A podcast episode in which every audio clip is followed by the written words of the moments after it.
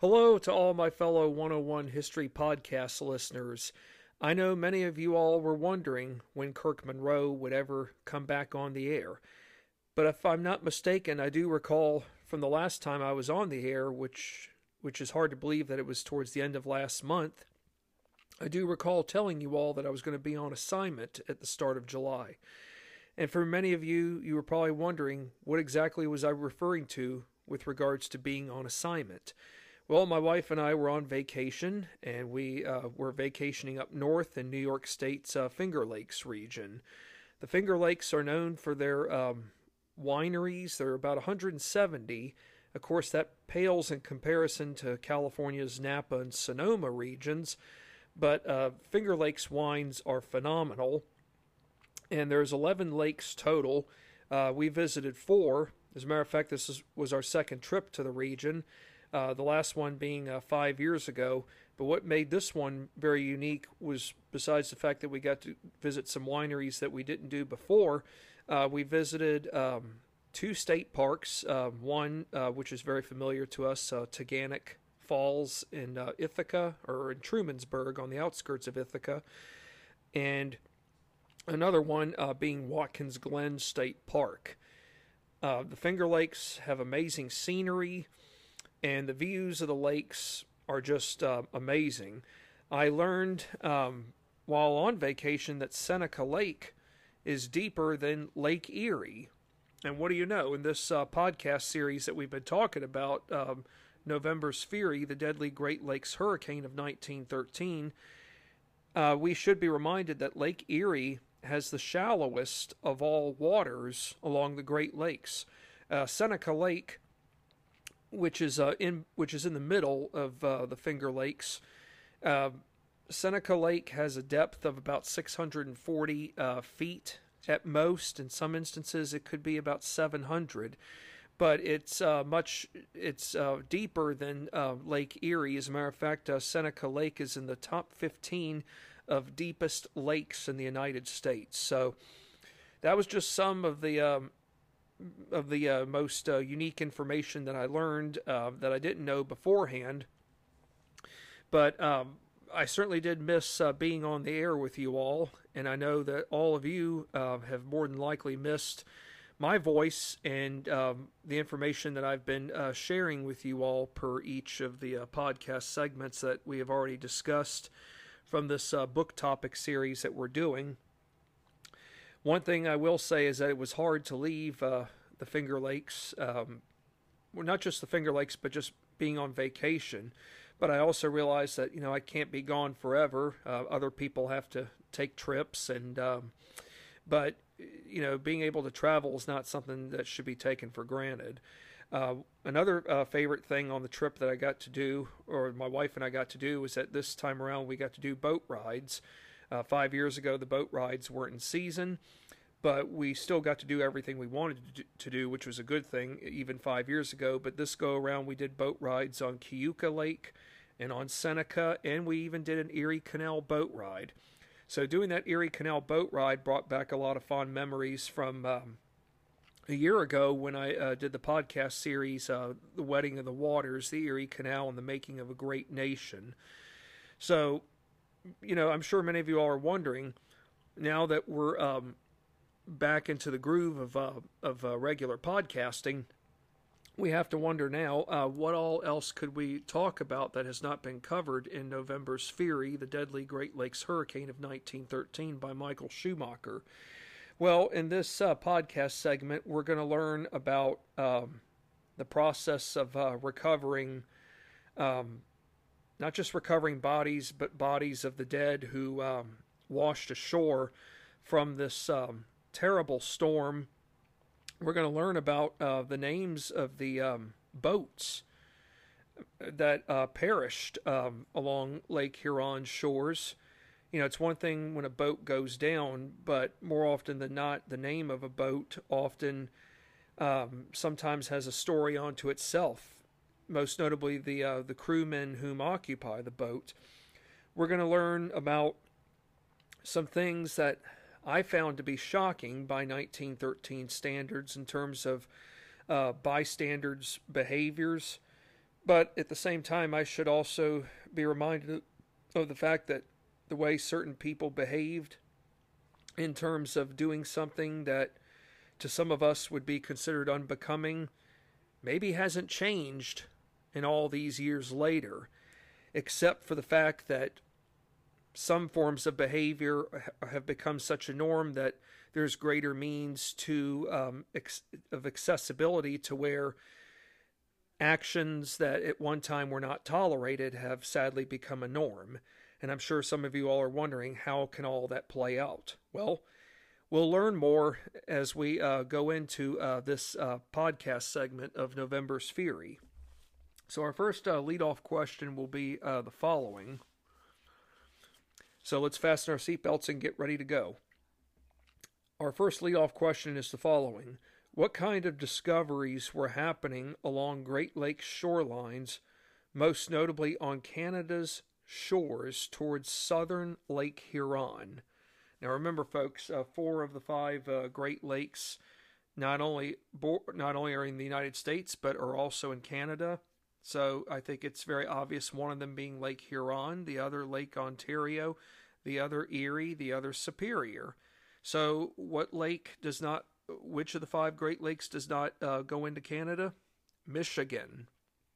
So what kind of discoveries do you all think are taking place along Great Lakes uh, shorelines, most notably on Canada's um, shores towards southern Lake Huron? All right, well, for starters, the discoveries being made by search parties. What I mean by search parties, folks, it's another term for search and rescue. These discoveries um, being made turned out grim. Grim is another word for bad, folks, given just how many sailors' bodies washed ashore. Secondly, uh, the bodies of crewmen from eight boats, including debris, being scattered became more prevalent, considering these losses alone had accounted for the largest death toll numbers. I can't imagine being a part of a search and rescue um, operation and seeing uh, scattered um, debris from boats washing ashore and just bodies of crewmen very, very um, tragic. It's one thing to see maybe one or two come ashore, but knowing that you are probably going to see 50 or more, close to 100 at most, that to me is a, um, a travesty onto itself. The eight uh, boats that uh, tragically um, perished in this storm along Lake Huron's waters are the following the Isaac M. Scott, the John A. McGean, the Argus, the Regina, the James Carruthers, the Hydrus, the Wexford, and the Charles S. Price. These eight boats tragically lost their battle for survival in the midst of November's fury along Lake Huron. You know, it's one thing to lose one or two boats with your crew, but eight? That is just something that never happened before, uh, most notably on um, Lake Huron's waters, but really on any of the lakes alone. You know, yes, one or two go down, but to have eight boats lose their battle, I can't imagine how many communities will be um, devast- not only will experience devastation and grief, but you, we must keep in mind that many of these communities, the shipping industry is a livelihood. People know each other left and right. So even if you didn't lose an immediate relative, say like your father, uncle, brother, nephew, chances are you're going to know someone across the street whom lost their dad, their uncle, brother, or nephew, or cousin. It's going to affect you because even if you didn't know them well, you still feel the pain for those families knowing that they have lost uh, loved ones whose hearts were dear to them. Tuesday, November 11th, 10 bodies were recovered, including a lifeboat and oars marked as the Regina. Okay? The early, this was the earliest recovery made but identifying the deceased proved daunting. How so? Well, early on, only one victim, that is, of the ten bodies recovered, had with him on hand positive identification. This was wheelsman Walter McInnes. He carried a letter from his mother. Another victim, being Dave Lawson, got identified via postcard found in his pocket addressed to his brother Harry Lawson. The rest of the deceased crew uh, were identified in the aftermath of, of a phone call placed by Port Huron Times Herald reporter Alex Stewart whom went about notifying the Regina's owners in Toronto, Ontario. Somebody has to do the, the unpleasant work.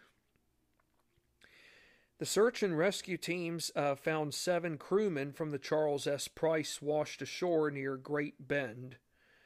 A lifeboat with the name John A. McGean came ashore with three sailors attached to the boat. The lifeboat belonging to the Hydrus washed up with four men and a woman. Beach patrolmen found many bodies with life preservers belonging to the Wexford. The search for bodies and wreckage became very tiresome.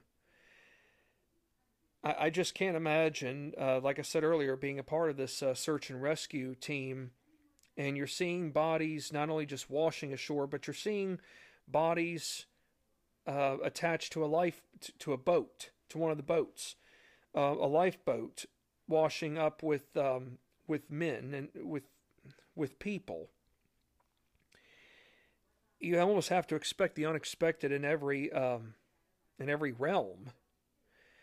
But even for those whom are, who are part of this search and rescue mission, wouldn't it be fair to say that those members of these teams know someone whom has perished? I would think so. It probably might be fair to say that some of the members of the search and rescue team um, efforts, if they don't know someone directly who has perished, then more than likely they know of someone who works in the shipping industry who um, who knows of of a couple of uh, deceased crewmen, whether it's uh, blood related by family or just um, close acquaintances the bottom line is nobody is immune from this um, tragic loss of life. Were um, bounties, and what I mean by bounties, folks, rewards, were bounties, or rather, I should say, rewards issued per each body recovered along Great Lake shores? Yes, there were. How much of a bounty do you think was issued per each body? I'll give you some number um, uh, what do you call it? Options. Was it fifty dollars? Was it seventy-five? Was it a hundred or twenty-five dollars for each body found in terms of a bounty reward? The answer is cho- choice D, twenty-five dollars.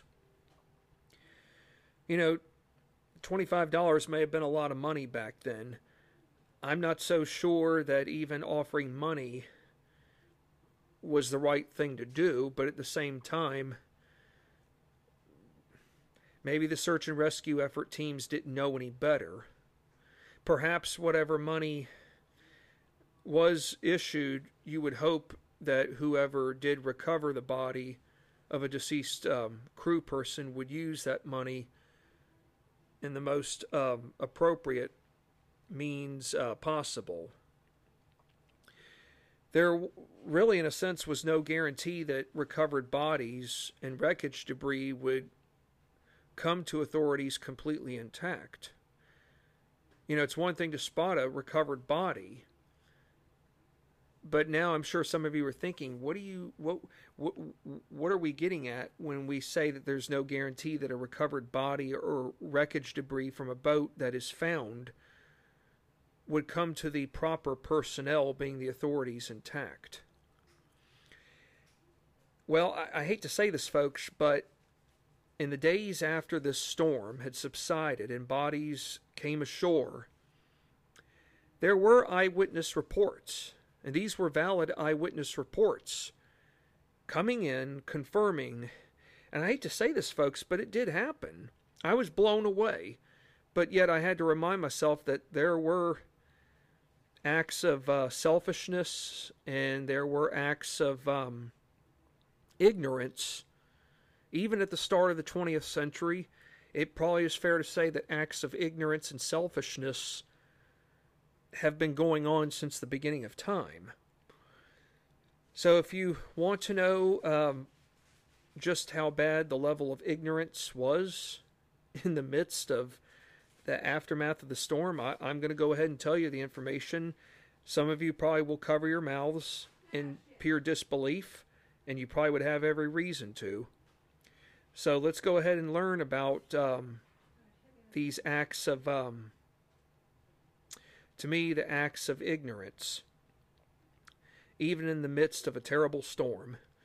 So, eyewitness reports did come in confirming that looters and thieves went as far as taking valuables out of deceased crewmen's pockets and jackets.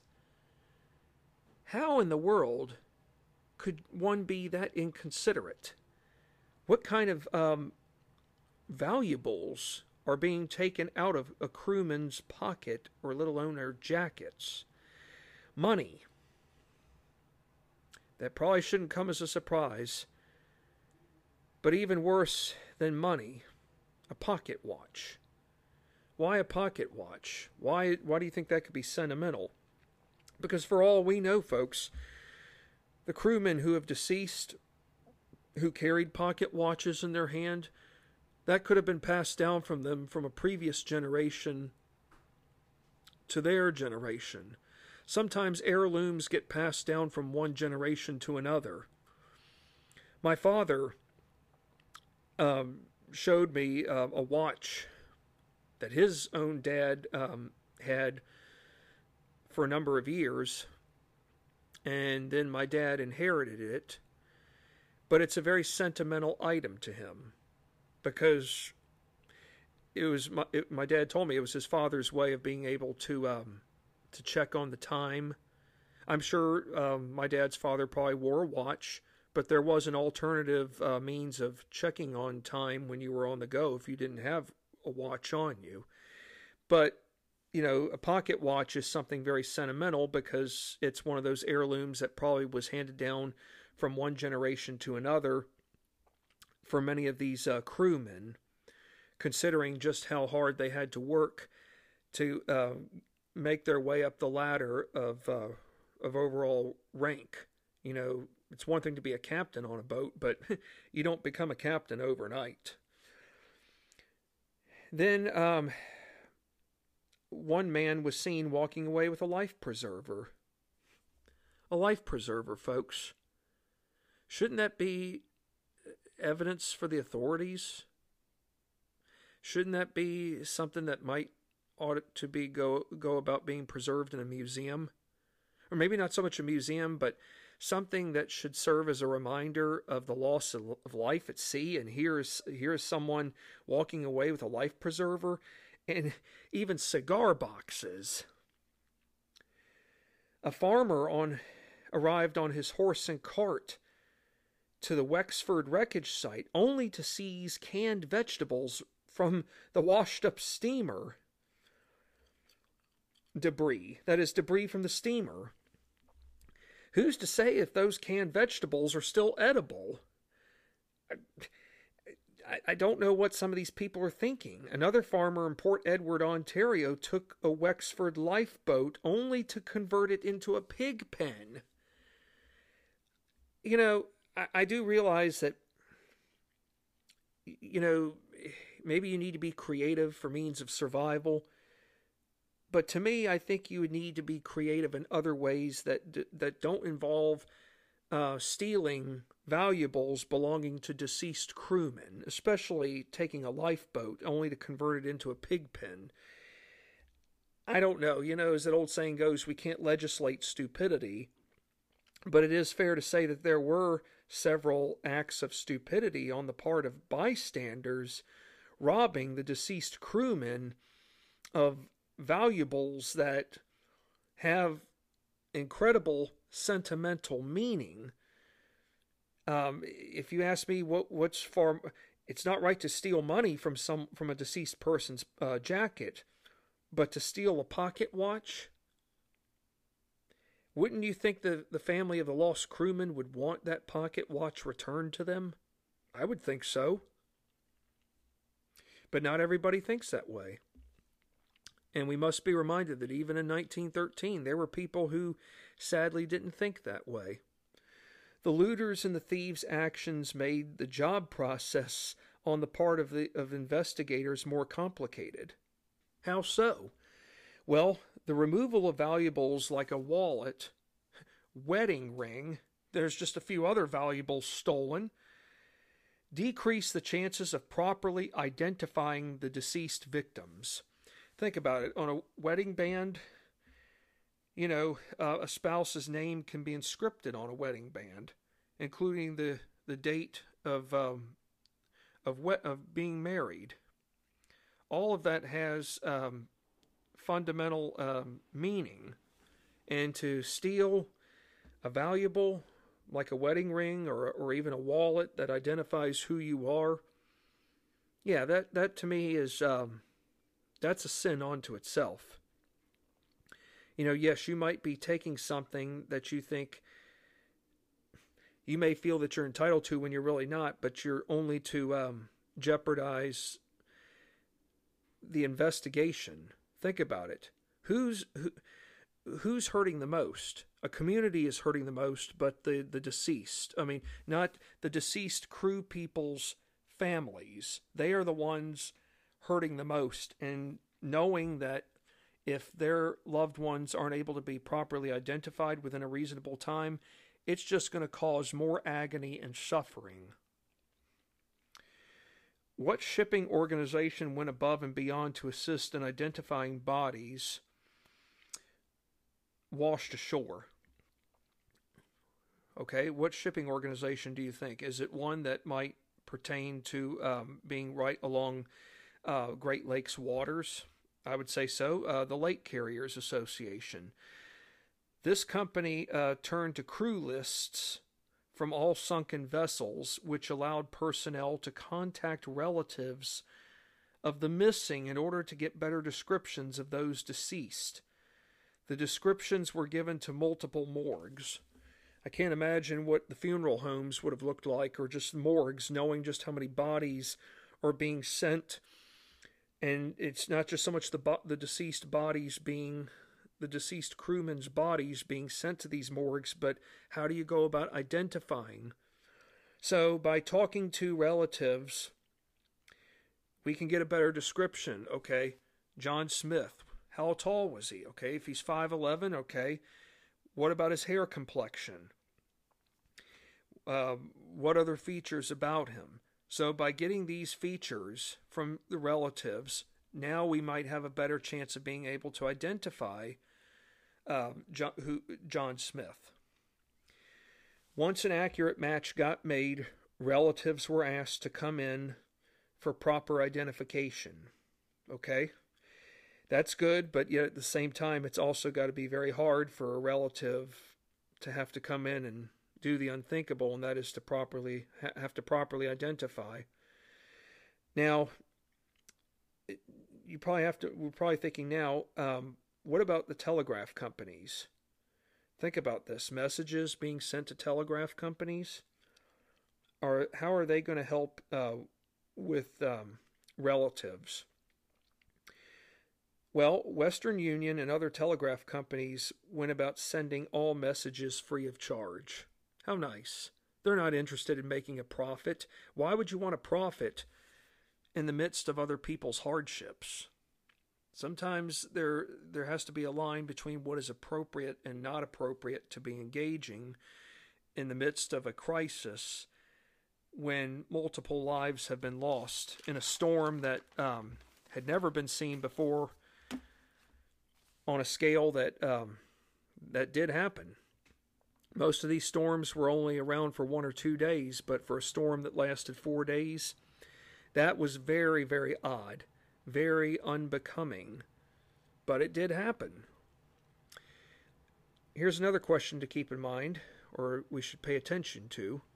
Was the process behind obtaining accurate information good? Okay, uh, when we say obtaining accurate information, are we talking about news sources? In other words, who's reporting information that is accurate? We have to keep in mind that um, that we don't have 24/7 breaking news alert apps or let alone breaking news alert notices in 1913. So whoever tells you um, the news first, it can be considered breaking news, but at the same time, you you might have to ask yourself, okay, is John Smith reporting news that in fact is credible and relevant? In other words, did John Smith check his facts? Did he do his homework? You know, it's one thing to say that X number of bodies have been washed ashore, but now all of a sudden, if the papers are saying one thing and we haven't been told everything, then who do we believe? So we have to keep in mind that the system of uh, relaying information in 1913 is nothing like it is in today's modern day times, although I probably can say that even in 1913 there probably was a better filter system in terms of um, how do I say in terms of people getting their facts straight or getting their homework straight before um, saying everything under the sun. Not trying to sound political, folks, but we do have to keep in mind about how um, about how the involvement of news has changed over a hundred years and we have to keep in mind that um, that when we did receive news at one time, more often than not, we took um, the word of what the reporters were telling us. It's like my father once said when he was growing up, you only had three stations NBC, CBS, ABC, and you had news reporters like Walter Cronkite with CBS, uh, David Brinkley, and uh, Chet Huntley and when those guys were on the air, you, um, when they reported the news, you knew they were telling the truth and you knew it was accurate. Of course, I uh, grew up with uh, news reporters like um, Dan Rather, Tom Brokaw, the late Peter Jennings of ABC.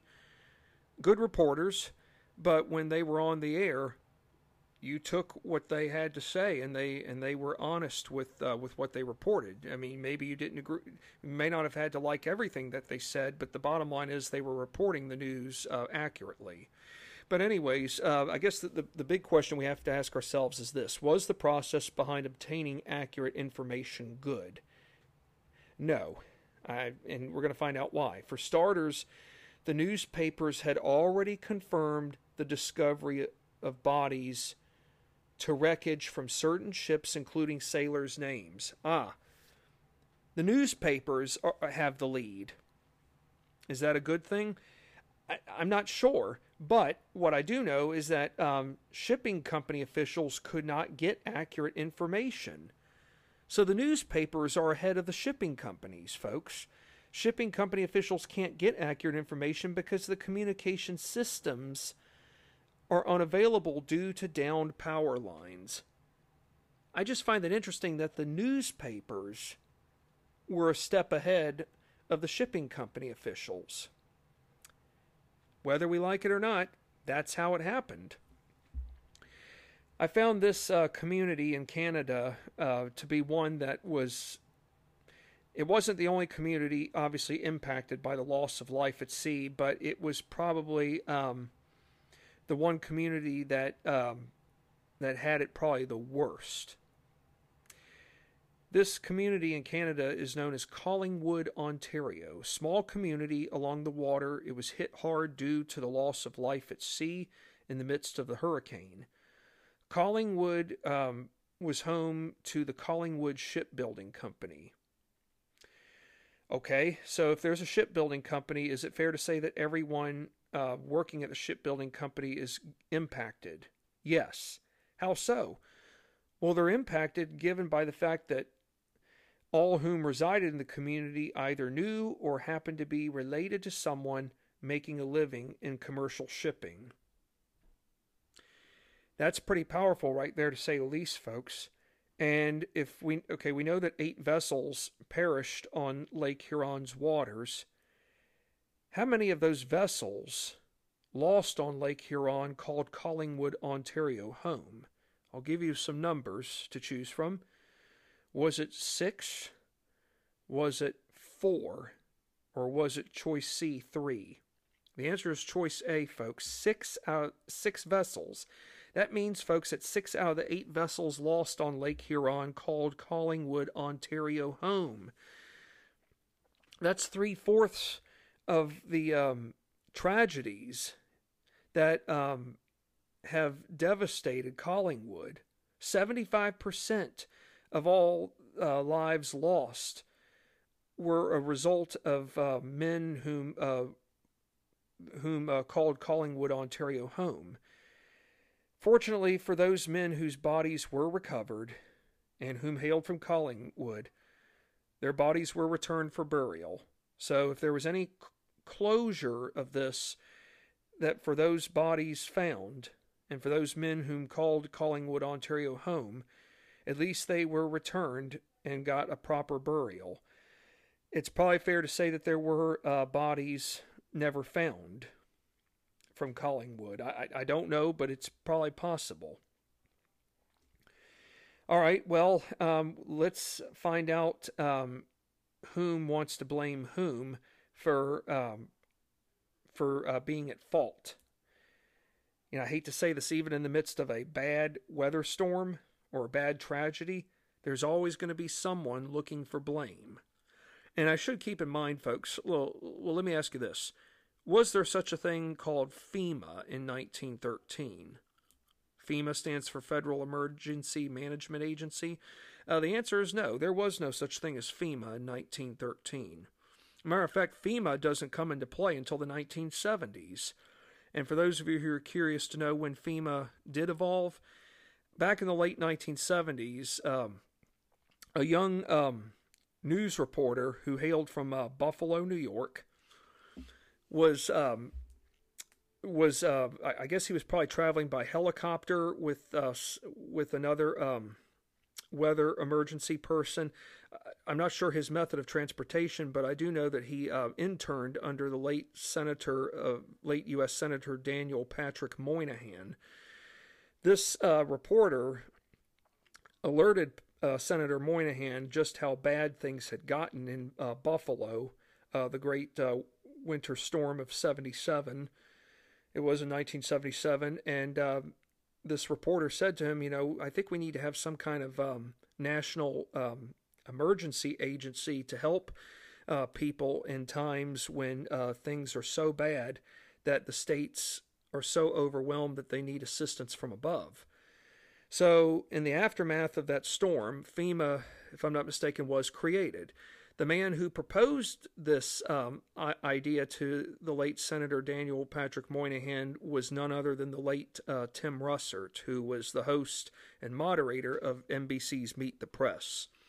I learned this uh, four years ago when my wife and I were in Niagara Falls in Buffalo. We went to the uh, Buffalo History of Museum, Buffalo History Museum, and there was a section in the museum dedicated to the late Tim Russert and all that he had done for um, in his life, but also for uh, the city of Buffalo. So, this question is the following we need to think about here. Whom exactly did shipping company officials, vessel owners, and sailors go after? I think it's an obvious one, but what do you all? Who do you all think that uh, shipping company officials, vessel owners, and sailors went after? The Weather Bureau.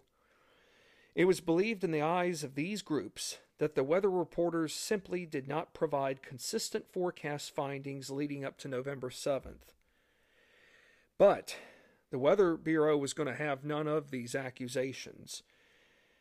William Alexander, Cleveland, Ohio's weather chief bureau reporter, fired back by stating that storm signals were posted everywhere around all five lakes and if anyone were to be blamed for the catastrophic loss of life, then it should rest solely within the ship captains whom deliberately ignored warnings from the get go.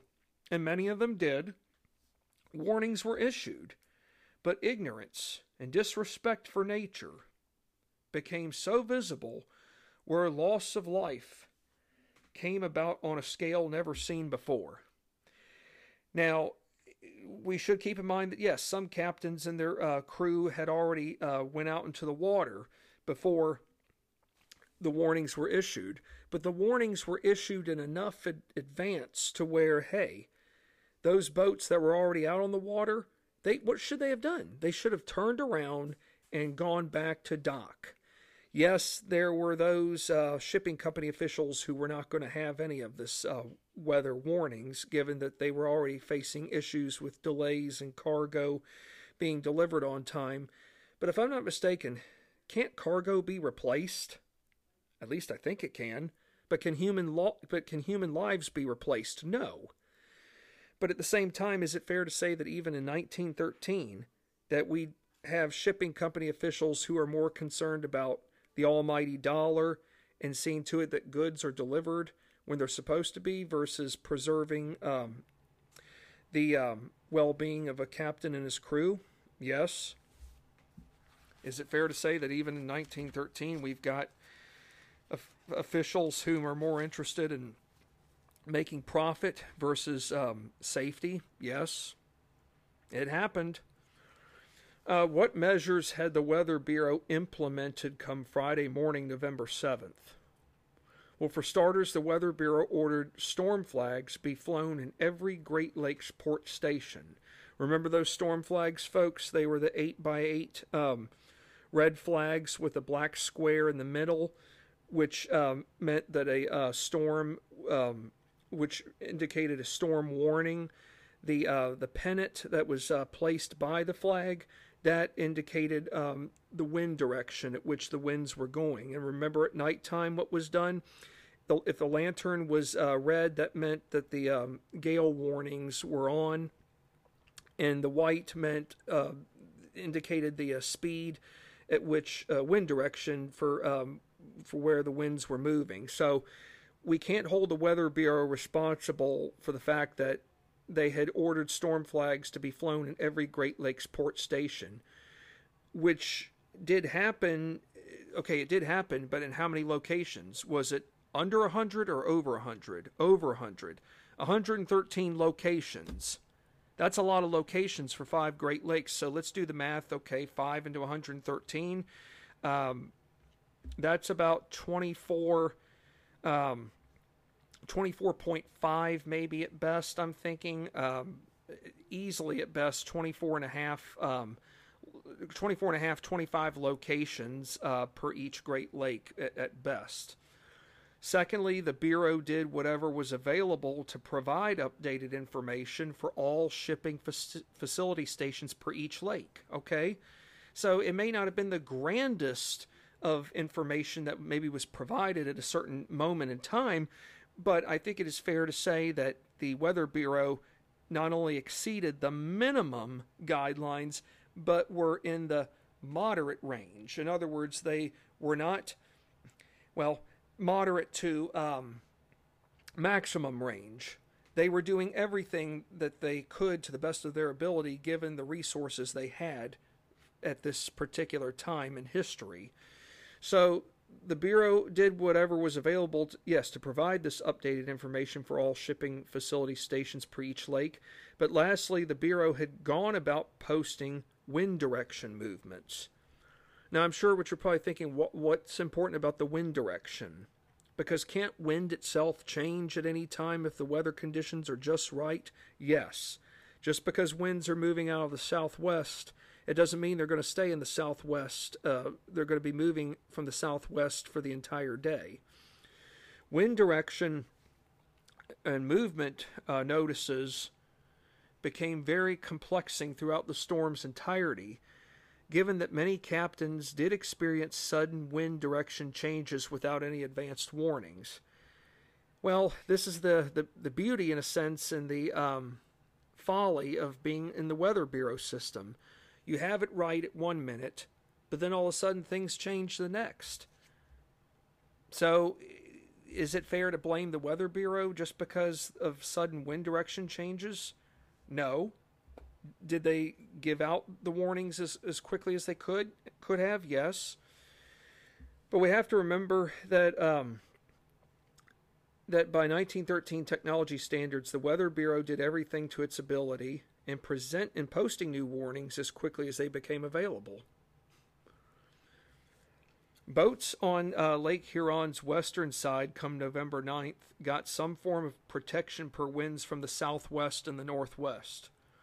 However, the kicker came here. Once the wind shifted from the northwest to the north, those boats became more vulnerable to sudden wind direction changes. How so? Where the protection itself decreased. So once the wind direction changed, protection decreases. It's a very um, complicated phenomenon, but it is something we need to keep in mind that just because the winds are in one direction and once they change, and if the conditions are right, our level of protection on the water can change drastically in the blink of an eye. And as for boats stationed along Lake Huron's midsection, the chances of survival stood slim. So, for boats that were already out in the midsection of Lake Huron, it's not like they could just. Um, it's it's not like driving a car, folks. It's not like okay, let me just uh, pull out of here ASAP and um, just you know speed it up to where I can get over into the next lane and um, get into a, a, facility where I might be able to seek uh, shelter. In other words, okay, I've got my warning on the radio, car radio, so now I can go do what I need to do. When you're out on a boat, who's to say how long it might take if you're in the midsection of Lake Huron just to be able to get to an area where you can seek shelter? And time is of the essence here. So for those boats that were uh, along the western side, being that they were closer to shore, they did get some form of protection, but but depending on just how close they were to the shore, all of that changed because of the uh, wind direction. Now, uh, which newspaper became the first to officially call 19, the 1913 storm a hurricane? you know, when I think of hurricanes, or uh, rather all of us, isn't it fair to say that we all tend to think of hurricanes being in the Gulf of Mexico along the Atlantic seaboard? Uh, we think of hurricanes being in uh, warmer climates. Yeah. But I think it's fair to say that, the re- that there's a reason why the 1913 storm got called a hurricane, but we do need to find out first which newspaper was the first to officially dub the storm a hurricane. I'll give you some choices. Was it the New York Times, the Washington Post, or the Duluth News Tribune? The answer is choice C, the Duluth News Tribune. The storm, per the paper, resembled traditional features of a hurricane's activity pattern along the, the Atlantic seaboard or the Gulf of Mexico. Given that prior to 1913, warnings fell under um, storm heading along the Great Lakes. So, in other words, up until now, whatever um, storm warnings you got, they were basically just titled storm heading, um, storm advisory, storm warning.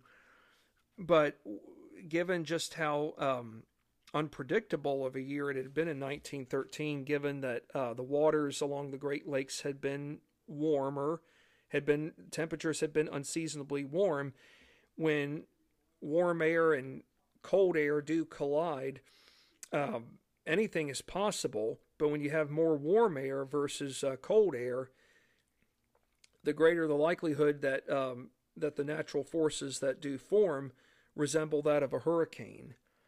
So that's indeed what happened when you get 30 to 40 and 50 foot waves, and you get those three sisters waves. Uh, the first one being, you know, big, the second one following ever so closer to the first one, and then that third wave being bigger than the first and the second wave's total heights combined.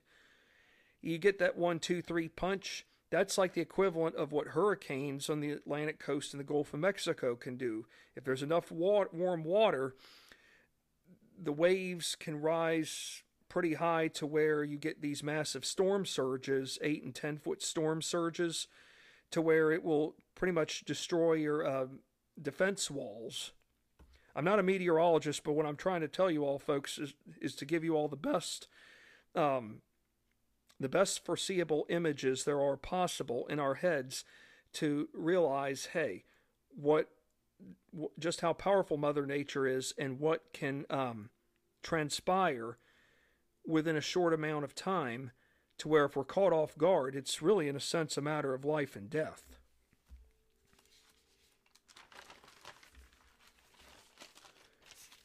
I'm sure some of you are now thinking, what else is there left to talk about in this podcast segment that's that's relevant?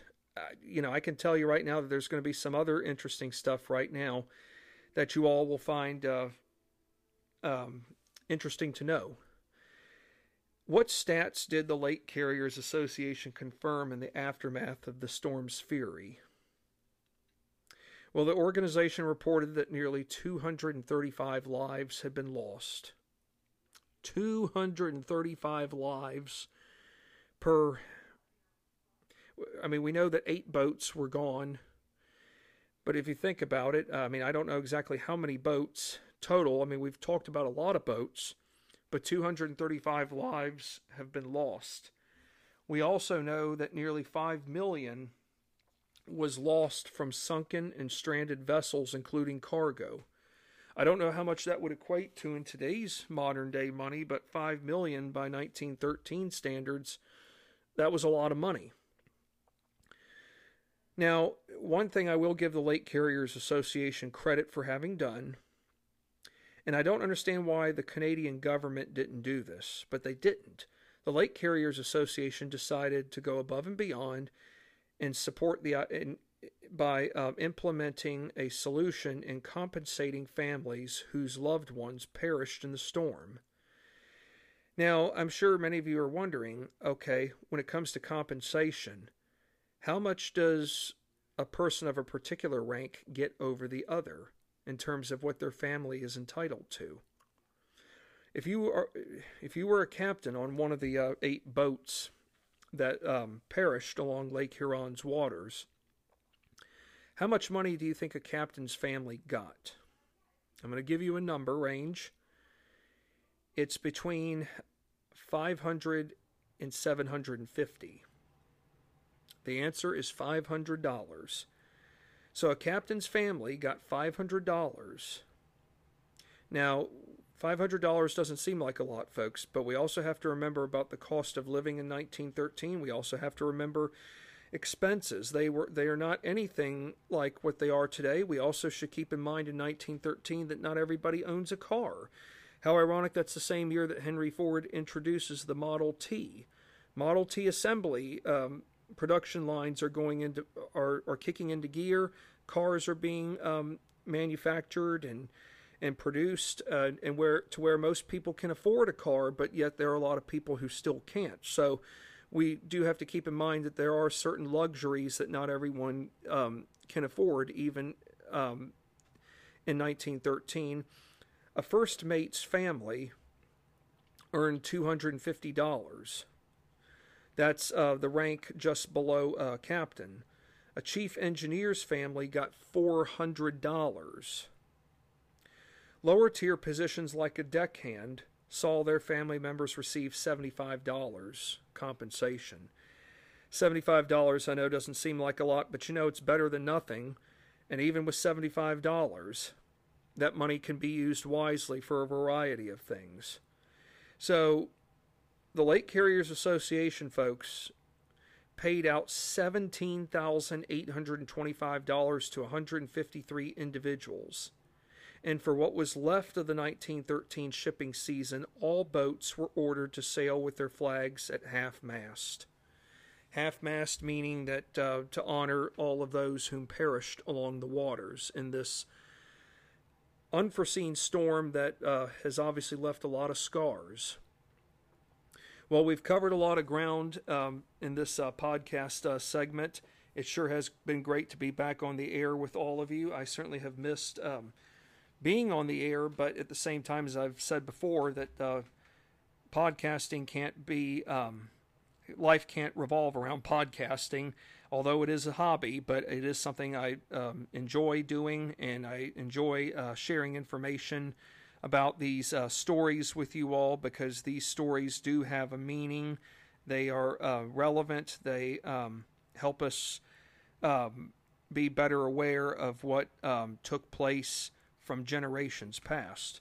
The next time I'm on the air with you guys, we're gonna um, we're gonna learn about um, some of the ships that um, that perished. Although we have talked about a lot of them, but what we're going to learn about is that is that in the years after 1913, as technology became more sophisticated, we're going to learn about um, some of the ships that did perish that they ended up being discovered, which I think is really, really worth talking about. We're also going to be talking about in the next podcast about theories as to how, um, as to how uh, some of these ships sank, and how um, crewmen uh, were able to get access to lifeboats, uh, not just to lifeboats, but to life um, jackets. I know you're probably thinking, well, wouldn't they have just uh, been able to have grabbed that on right before the boat sank or right before they were thrown out of the water, thrown out, thrown off their vessel into the water? No, not necessarily. Not everyone has time to put on a, a life um, jacket. Not everyone has time to even launch a lifeboat. When you consider 30, 40, and 50 foot waves coming at you, yeah, it, it, it's a lot to think about in a short amount of time. Well, thank you again for your time as always, and uh, thank you all for being such ardent listeners. Without you guys, I don't know uh, where I would be today, but uh, thank you again, and take care for now, and stay safe.